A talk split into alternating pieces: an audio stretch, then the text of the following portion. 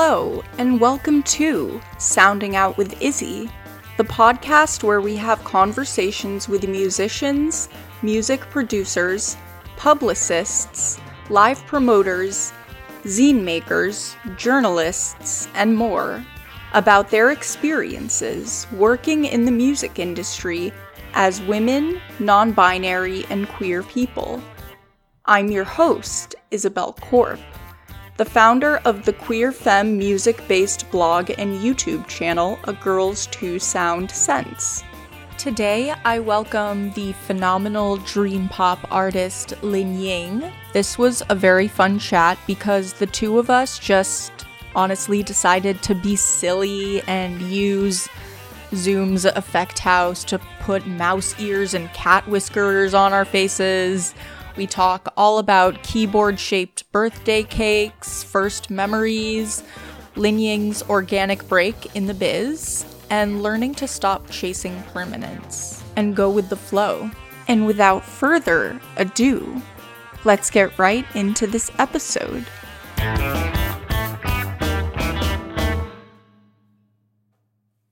Wait, it's not going to be video recorded, right? It's just audio. No, it's just audio. It's it's a podcast. I, I don't do the You know, you know like you know what's so funny too what?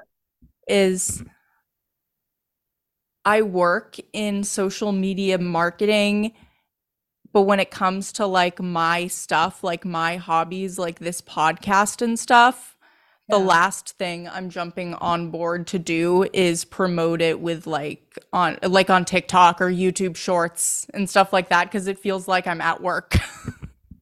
yeah, no, it makes sense. But you know, I kind of think that that's it's key to everything. Like if you're if it's like drawing blood from you to to do something, then you kill the joy and the thing that made you start the work in the first place, which is always true of like all creative disciplines, right? Like you start it because like just because and you don't have an outcome in mind but but then when you start surviving on it and then you do things to make that goal like to like make sure you keep it going is when you kind of ruin it and it becomes so unpleasant when you're being forced to do things like promo that that isn't fun for you and you know isn't inspiring and that just that kills it all Exactly. Yeah, totally agree. And so I'm excited to have you on here. And I um, heard the song Take Me to Your House. I absolutely adore it. I think it's a total vibe. And I also adore, just adore like dream pop and those really lush, vibey soundscapes. mm-hmm. I read, like, I guess, like, I'm not sure if this came from you directly or if it was just written about you, but Yeah. I read in your press release that Take Me to Your House is basically kind of you meditating on longing, hopefulness, and elusive connections. I'm so sorry. Can you hear that It's horn? okay. I can but it's a vibe where are you right now I'm in Chelsea. I live in Manhattan, but I live right next to a hospital headquarters. Oh. So there's ambulances just passing by all the time. very ominous Yeah. anyway, yeah, met, like meditating on longing, hopefulness, and elusive connections. Would you say that's pretty true to the origin of the song and what you were sort of going for when you were writing it? Yeah, I mean, I don't think I really went in thinking that I wanted to write a song about this feeling specifically, but as it is with all my songs and how most songs start, it's always just I'm messing around in a room, sometimes with friends. In this case, cute.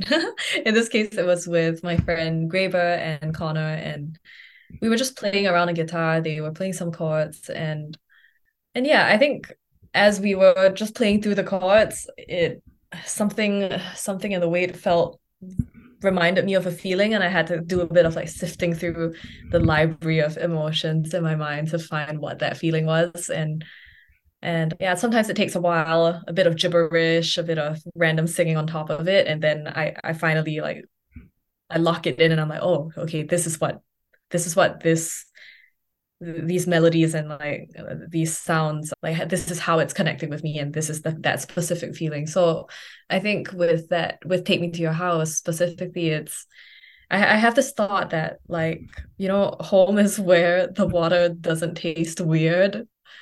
It's just one of those what, what I think is like a really sweet and subtle mark of when a place feels like home. And consequently it's also you know when you go back to somewhere that used to be your home that isn't your home anymore and you drink the water there and you're like oh it tastes strange and then that's a shocking realization too because you're like for a long time the water tasted just like home here but yeah i think it's the song mostly is about it's just about me feeling like i i'm standing outside a door and i just can't be i just can't get through you know and and I think it's a metaphor for me being around an inaccessible person, trying to love an inaccessible person, always hoping to say, you know, can I can I choose the curtain colors? Can I put some furniture here? Like, you know, when when's your house gonna be my house too? And when can I call this place my own? And and yeah, so I think a lot of that song just navigates this constant fantasy of you know, I think our luck is turning around and yeah, I think this might finally be it. I think I might finally get a key and I think I might finally get to keep it and call this place home. But of course, it's all imaginary and it really is just a plea. Yeah. Yeah. Mm-hmm. And eventually the fantasy starts to turn into reality, which not meaning that the fantasy becomes reality, but like you make that transition of like coming to that realization. And I feel like the song does a really great job of traveling from that place to the next stage of like accepting where your home is. Yeah. Yeah. It makes me feel so melancholic. I always think of like driving through a highway when I hear that song.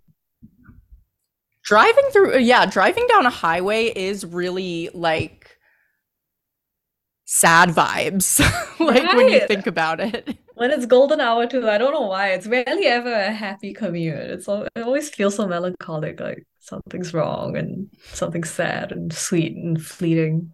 Yeah because you're going somewhere but you're also leaving somewhere.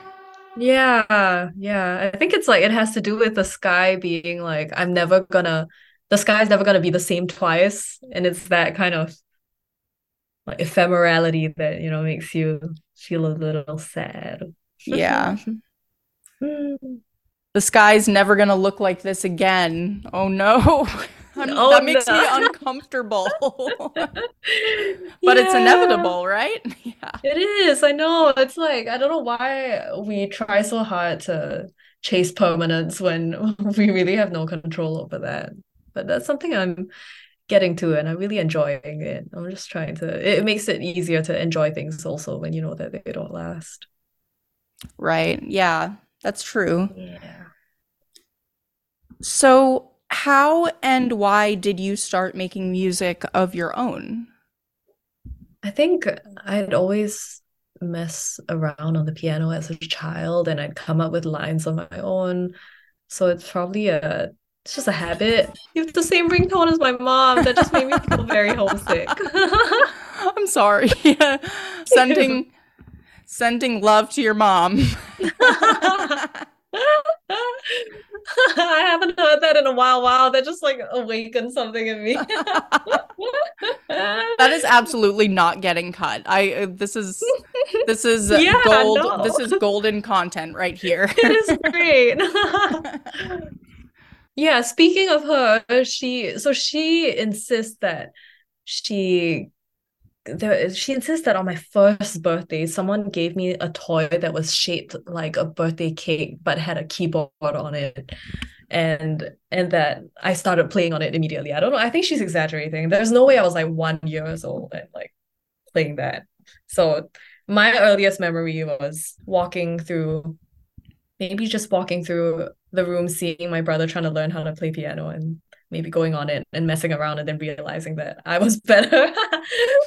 um, but yeah, I started making music on my own as a way to just process feelings, I think. Like as a child, I would write lots of little poems about my pets and my family. And you know, when my hamster died, I would I wrote I wrote her a little eulogy, and I think that synthesized with like my love for melodies and the piano kind of just came together a little bit in my later teens, and that's when I started turning to songwriting as like a coping mechanism. And now it's yeah it's it's now now it's expanded to a bunch of different things to me. It's a form of relaxation but it's also sometimes like prophetic when i write I my brain comes up with images and metaphors that I'm not really sure what they really mean until a bit later on. Sometimes it'll take me a month or two or when I'm actually more cognizant of my feelings and I look back at a song that I wrote a long time ago and I'm like, oh, this this was foreshadowing that.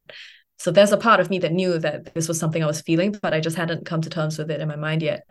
And I think that's it's a form of meditation almost and a way of accessing yourself using you know a, a, framework that's outside of words and thoughts and rationality yeah so i treasure it a lot this process i feel very lucky to have it accompany me that's awesome. And I definitely see where you're coming from. And I think a lot of people who enjoy music, regardless of if they make it or not, feel the same way. Because I think that there's nothing more euphoric than, for instance, last night I went to Haunted Hop, which was basically just a festival lineup of a bunch of local bands doing cover sets for Halloween. And Were they all dressed up? Was it haunted? It was very trippy for sure. Like there were there was like tulle fabric hanging with a bunch of like projected animations of like uh, ghost nuns and bats all over. It was wow. really cool. But yeah, I watched one a, a local band called Tilden here for, here in New York who are fantastic mm-hmm. do an Oasis cover set. Whoa. And they did all the bits. They they did the thick Manchester accents and everything. despite being a bunch of American boys. And they had the wig and the glasses and they were committed to the bit. It was amazing. Yeah. And their delivery of all the really anthemic, like, songs in Oasis's catalog just made everyone who was watching like so hype. Like it felt like being at Glastonbury in 1995 wow. and watching the actual but Oasis. cool and bats and haunted nuns, which yeah. I guess is equally spooky as Glastonbury itself with all the mud and drugs. exactly. I'll take the I'll take the bats and um, the projected ghostly images over the drugs and the hmm. mud for sure. At least they call it what it is. yeah. That's exactly what it is. Yeah. But I love how music can just instigate that kind of emotional response in people. And yeah. I don't think any other art form has the power to do that. I mean, there's movies, but they're such a hassle to get through. Like, you have yeah. to sit down for three hours, like, and yeah.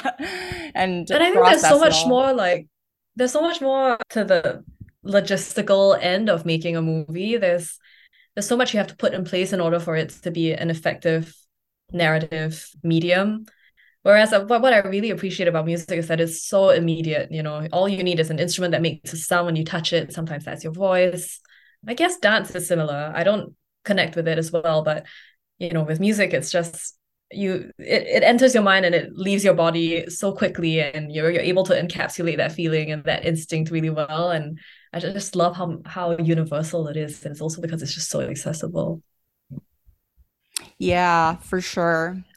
And it is, like you said, it is so much more like accessible in that way because I remember what like one of my favorite writers, Hilton mm-hmm. Als, tried um what was the question he wanted to ask Prince? Like, oh yeah, he was he was talking to Prince and asked Prince like, would you ever make another movie? Would you ever do another feature, direct another feature uh-huh. film? And Prince was like, no, because it's such a hassle. Yeah, so many meetings you have to get through. There's so many things you have to assemble. Music I can write anytime I want I can have That's a true. song out in five minutes max. And knowing Prince, like, I, like with the amount of material that he still has in his vault like mm. 5 like 7 years after his death. Yeah. I believe it. I believe yeah. he could whip up a song in like 5 seconds and and go to one of his assistants at Paisley Park and ma- and then make some unreasonable demand like, "Oh, get me a camel," and they're like, "Prince, we can't get you a camel. It's three in the morning in Minnesota." well, if anyone could get a camel at three in the morning, it would be Prince. But yeah. I love your story about the piano and like the the keyboard birthday.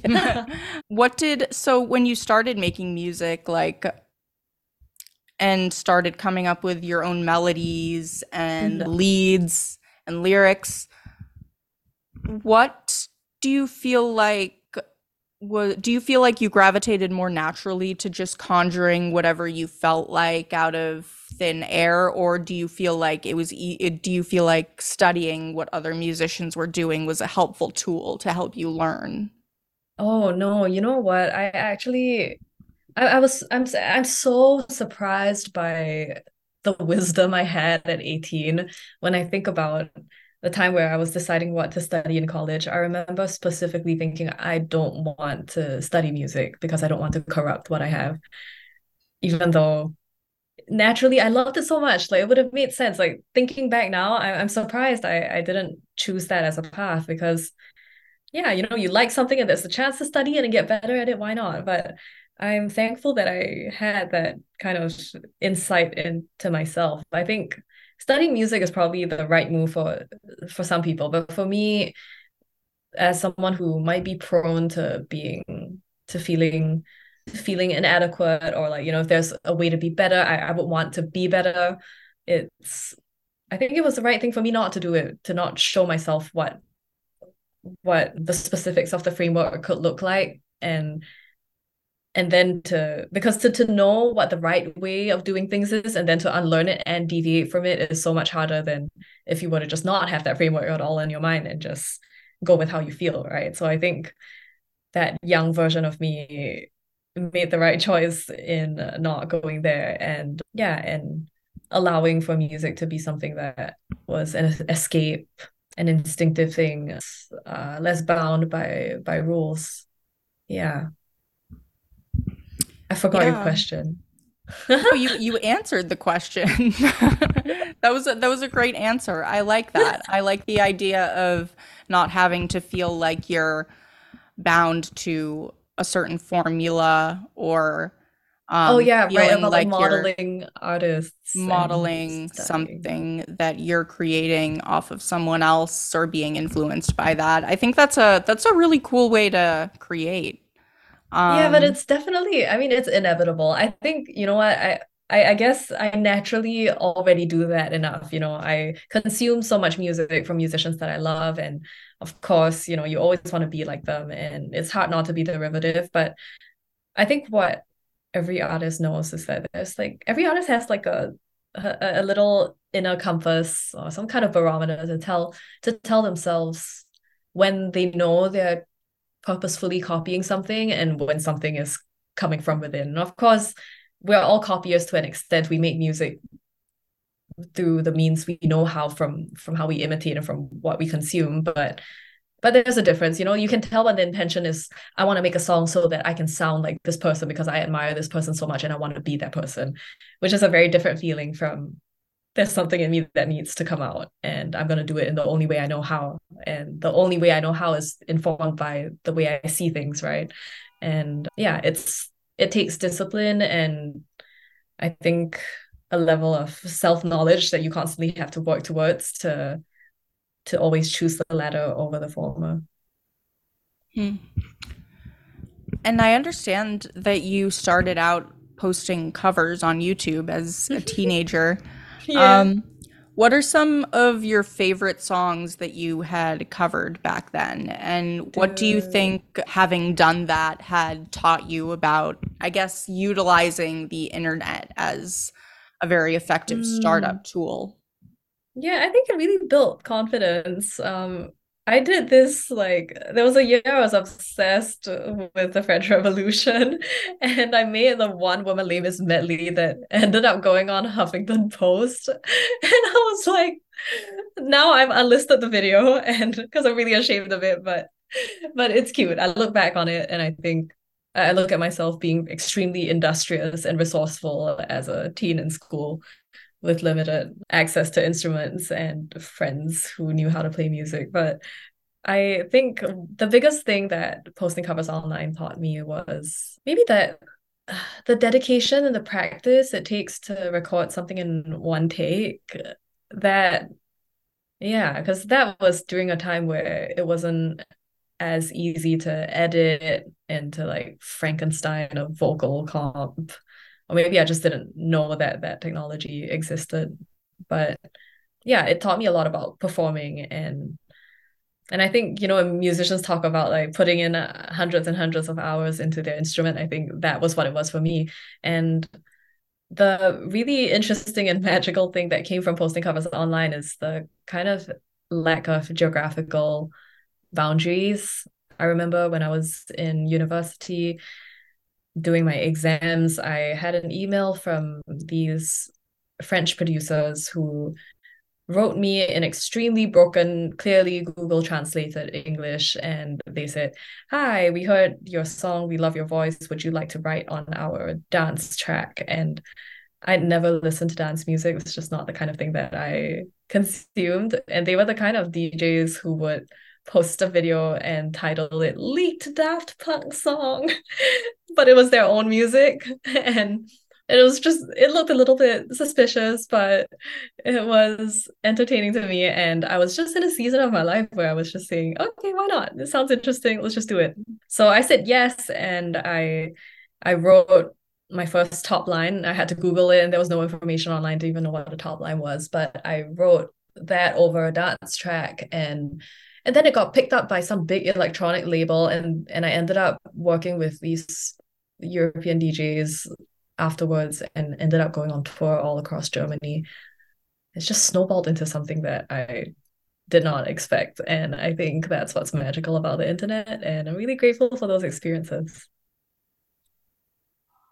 Yeah i bet. That's pretty astounding that all that um, just like sitting at your computer and uploading videos of yourself could lead to something so trans yeah. such a peak like um beginner like uh, just on the on ramp when it comes to career achievements just like yeah. oh for, first thing i know i'm covering songs in my bedroom next thing i know oh i'm on tour in germany how yeah. did this happen yeah, and I think looking back, it's it what it reminds me of is not so much like thinking of it in in terms of achievement, but what can truly come of saying yes to things just because. Mm-hmm. And so that's something I try to practice because that's a thing that you tend to uh, gravitate towards naturally when you're young and as you start learning uh, how to protect yourself and you know navigating bad situations you tend to be a bit more cautious and try to tend towards predictability which is yeah you know tempting but but yeah i like to remind my that i use that as an example to remind myself of what can happen when you just do things for no outcome in mind and it's great mm. Yeah that's very true. And do you have an upcoming project that you're calling yeah. it's called House Mouse. Is that mm-hmm. the name? Yeah. And I don't know if it's a bear or a mouse that the filter you're, uh, you, that's currently Whoa, I did not think of that, but Look, kind of looks like a it looks like it could be a mouse. It could be a mouse. Look at that. Syn- synchronicity. Like, wow. Yeah, it's a very hot word now. yes. Synchronicity. I don't really know what it means, but you know, that that's what it feels like. Yeah. So what does this project sort of represent to you personally? Yeah, I uh, House Mouse is just a funny term that my friends called me. Like I, a few years ago, I, I lived with my two best friends, and it was the time of our lives. We shared an apartment, and I was, I would always be eating like a piece of cheese or like one and a half of a dumpling in a corner in the house and yeah, they would walk past and be like, "Oh my gosh, you're such a mouse. You're like the house mouse." They would just say that. Like, I'll be sitting in a corner nibbling on something, and I think I know I'm definitely deeping it, but what that represents to me is a version of myself that knows exactly what I want, when I want it, the amount of which I want it, and and I I think it's it's a little it's a cute little mark of how intuitive I know I am and I know that I'm capable of, you know, like I I grew up in a kind of household where my family would, you know, we would like share we would share a cookie just because I don't know, my parents are just like small eaters and nibblers, and this just the the culture of the way we eat at home. Uh, but you know, it also meant that that we we always paid attention to what we wanted when we wanted it and that's something that my friends found very amusing all the time but i think yeah i think it's a nice little exercise in listening to yourself and and yeah so when my friends called me that i just like it was all a joke and i never thought about it again until recently after having moved to la pretty pretty recently like six months ago. Making a big decision like that made me realize how important it is to tap into your intuition and more often than not you know what you need and what you need tends to be what you want tends to be what you need when you're in the place you're meant to be you know so yeah so realizing that also played into the way the music was made because I, I made this record with three of my friends and it's been really nice because it's sort of like a it's like playing in a band, which is an experience that I never got to have because I was such a bedroom type of artist and always did things on my own. So so it was really cool to just be in a room with a bunch of friends and just mess around and see where the music took us. And I think it's this sense of not really putting any limit on what the songs needed to sound like and just going along with the moment and seeing where it took us. Because there were some days where nothing came out and that was fine. We just never put any pressure on ourselves because we were having a good time anyway. And i think that that kind of flexibility made me really it really informed the music making process. And yeah and i think not having rules just makes it easier to to to move towards what you need you know? Like you don't need to have like a set number of cookies in one sitting. You can just eat as much as you like or as little as you like. And that's how it felt like with making the music you know? And yeah for some reason one day i just remembered that this cute little nickname that my friends gave me and i thought oh you know what i am a house mouse i do know i do have the ability to know what i need and what i want and you know it only damages you to ignore it yeah never it's never wrong to pay attention to it and act in accordance with it. So yeah. For sure. Talk to me about some of your recent collaborators. I know you've worked with like members of Death Cab for Cutie and, and Toro y Moi. Like, what was it like to work with some of these veterans in the industry, for lack of a better term? Yeah. Well, I lost my shit when I found out that Chris Walla wanted to do a session with me. I think it remains my biggest life achievement. yeah, that was really fun. I think I had a really hard time trying to not come off like a fan when we got in the studio together. But you know, like we were talking about how music is so universal.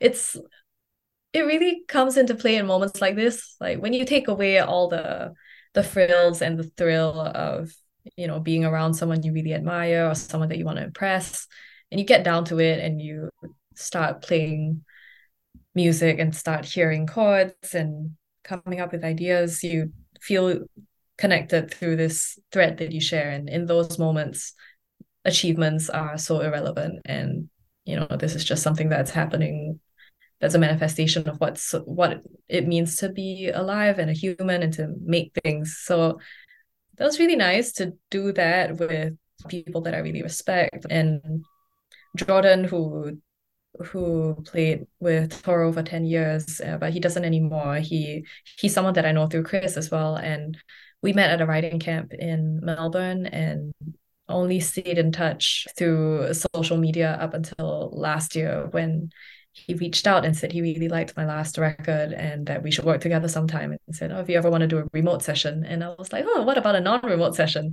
And I flew to LA and we just like made music for fun.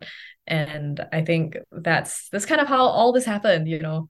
Like I said, saying yes to things without an outcome in mind and doing things just because and just for fun, it just leads to yeah, leads to great things. So I ended up moving to LA to, you know, be around this amazing community of musicians. And yeah, that's how this this whole album came about. So working with veterans can be very inspiring, very exciting, but you know, also very fulfilling.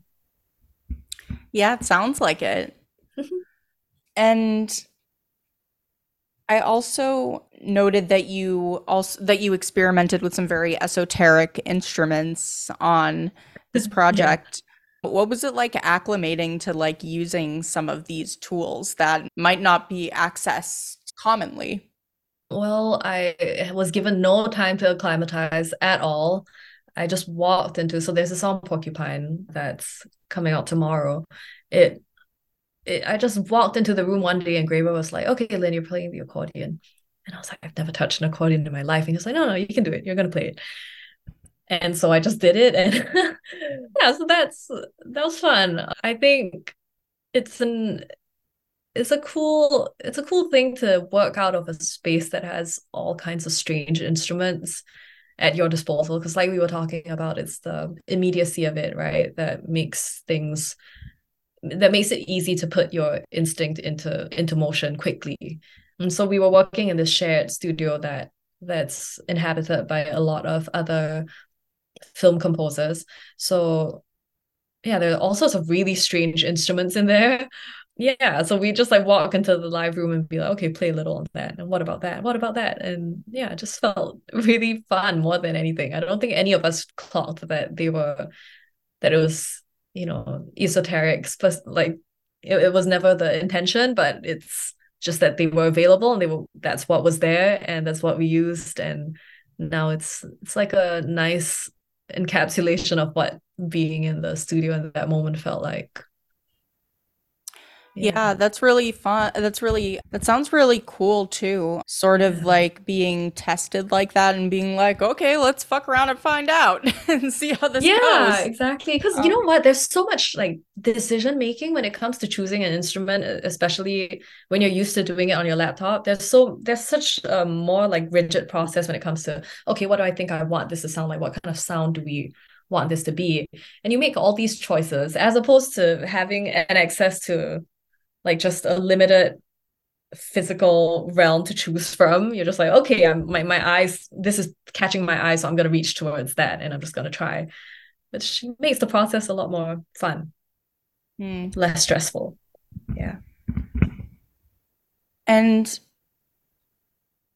also, what are some artists right now that have really captivated you in a sense of like being the thing that you don't want to stop listening to that you could play over and over again? Oh, this artist Art Feynman.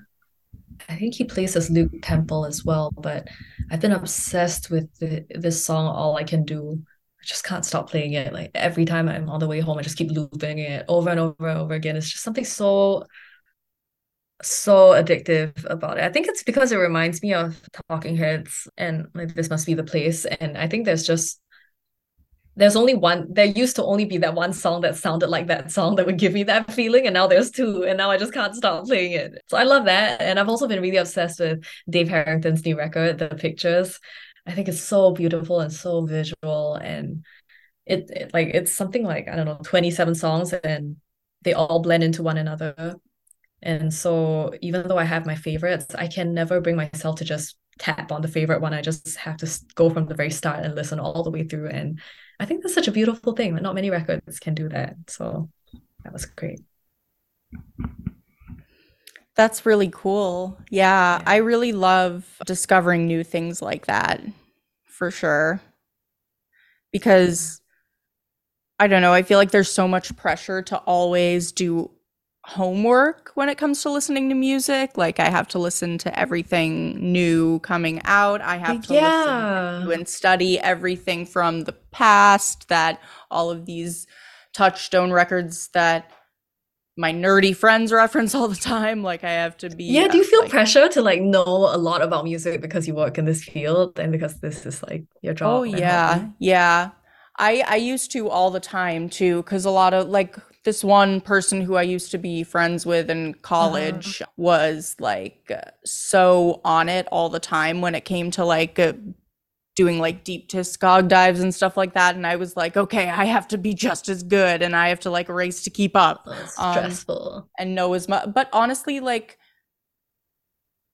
I've really deviated from that now and just kind of mm-hmm. accepted not making music a chore and making and really connecting with something that you feel like you could play over and over again and you wouldn't get sick of it. Like that's where the magic is found. Yeah, exactly. It's, like what you love about what you do is talking about something that you love, right? Not like knowing yeah. all the music in the world. yeah, exactly. And obviously like not a all the music not all the music in the world is going to connect with every person in yeah. the world so yeah. yeah. but i feel like it's definitely bit it's definitely healthier to like mm. accept that you're never gonna like it's it's like trying to know every piece of trivia in the entire world like yeah. it's never gonna work it's never gonna happen for you like it's trying exactly. to make trying to make fetch happen like and yeah and more importantly it's so unenjoyable i you're already like we have the pleasure of being in fields that can bring us so much joy. Why are we ruining it as if it's working a dead-end desk job you know? If i wanted to be miserable i could do a job that could make me miserable but it's so much worse to have access to a job that's beautiful and then to ruin it with your own need yeah. for perfectionism yeah. Yeah. Don't, don't don't don't drive yourself down the path of hating music. Like that's yeah, i don't think that's exactly. what anyone wants but it's hard. It takes yeah. work to not hate something that you live off of. it's true. Yeah. But it's but it's it's really nice to know that you can find that balance. Yeah. For sure that it's possible. And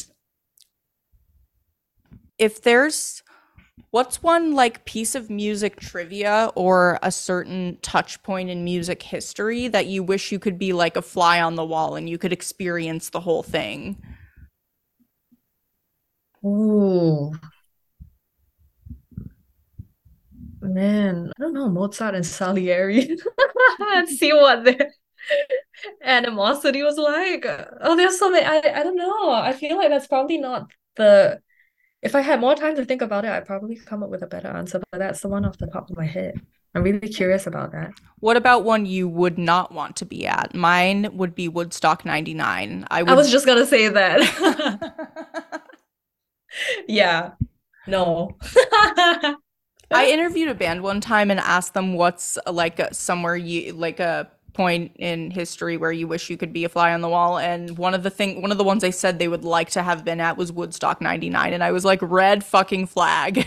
Wow. red flag. Death wish. Yeah.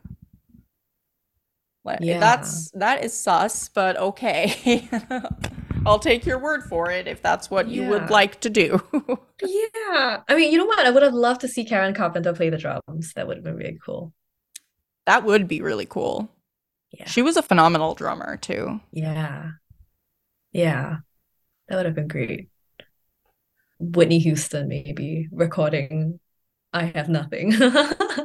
I'd love to hear that in the vocal booth and see what that performance was like. Yeah, that would be really cool for sure. And also to see Good Charlotte live, which like I'll I'll never get to do because even if they all got together, because it's just you know like it's you gotta catch those bands when they're in their prime, and it'll never happen again, and no amount of emo nights can ever make up for it. You, as much as I try to tell myself that they can. Um, right. Yeah. I wish I was like 11 years old at one of those concerts watching this bunch of. yeah. Yeah. Good Charlotte. I always forgot. I always forget about them. I know. They're not that great. It's like one of those bands you go back and listen to and you're like, oh, that's why they didn't like yeah. persist out of that genre, you know? Or you're but, like, oh my God, I liked this. I know. Uh, but it just postmarks such a funny time in my life that it'll always be special to me for that reason. that's true. Yeah. I and and that type of like, I don't know, like empty calories dessert kind of style pop punk. Yeah. It it goes hard like when you're in the mood it for does. it. Yeah. There's a book that I've been that I've actually been wanting to read called Where Are Your Boys Tonight? An oh. oral uh-huh. history of the commercial pop breakthrough of emo. Oh, cool. And I absolutely I mean the title is great because I mean Fall Out Boy. So yeah. that immediately pulled me in. It's always good when you have like a grabbing title. yeah. To close, if you could give any advice to a young person, here's here's my big gripe with like yeah people giving advice, like especially okay. mu- musicians giving advice because anytime they're asked what would you what advice would you give to a young person wanting to break into yeah. the industry their their advice is always don't. Their advice is always just just don't do it. Because because like uh, because and I get it I get where they're coming from. Like I get that it's hard out here and this industry is brutal like I know firsthand. Wait really? Is that what people say? They just say don't do it because it's hard and brutal and yeah like like I, have listened to so many interviews with musicians, and every time I I hear that answer, I'm like, okay, that is such a fucking cop out because you you know that there yeah. are kids out there who really want this, and they're gonna and they're gonna like go to the ends of the earth to make it happen for themselves, regardless of what advice you think will steer them away from a path that will inevitably be difficult. But like when it comes to so I wanted to ask you what what is the biggest advice that you would give to one of those kids who whose heart is really in it? I'm still in shock about the don't because ultimately, like as an artist, you're still here giving the interviews, so you're still invested in this. Clearly, you're enjoying this enough that you you still want to do it. So mm-hmm. you know mm-hmm. what's so bad? Like, how can it possibly be so bad if you're still here? You know? Yeah. It's yeah. I mean, well, I think anyone who wants to do it, their heart like yeah, of course their heart's in it. You know, we we make music because it's fun, right? Like we start off from this place of making it pointlessly. And I think that's that's how anyone makes anything that resonates. It's because there's no goal in mind and it's just something that they do for fun.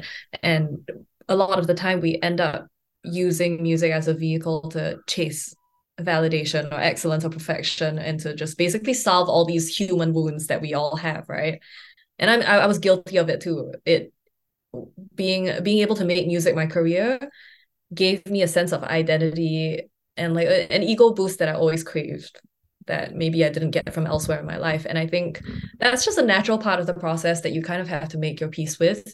Like you're gonna you're gonna use this really pure wonderful thing the, the the beauty of being able to make music and for music to accompany you throughout the rest of your life. You're going to use it for some like not great means right? Um yeah you're going to use it to make yourself feel good about yourself or to like you know fuel your your ego and pride.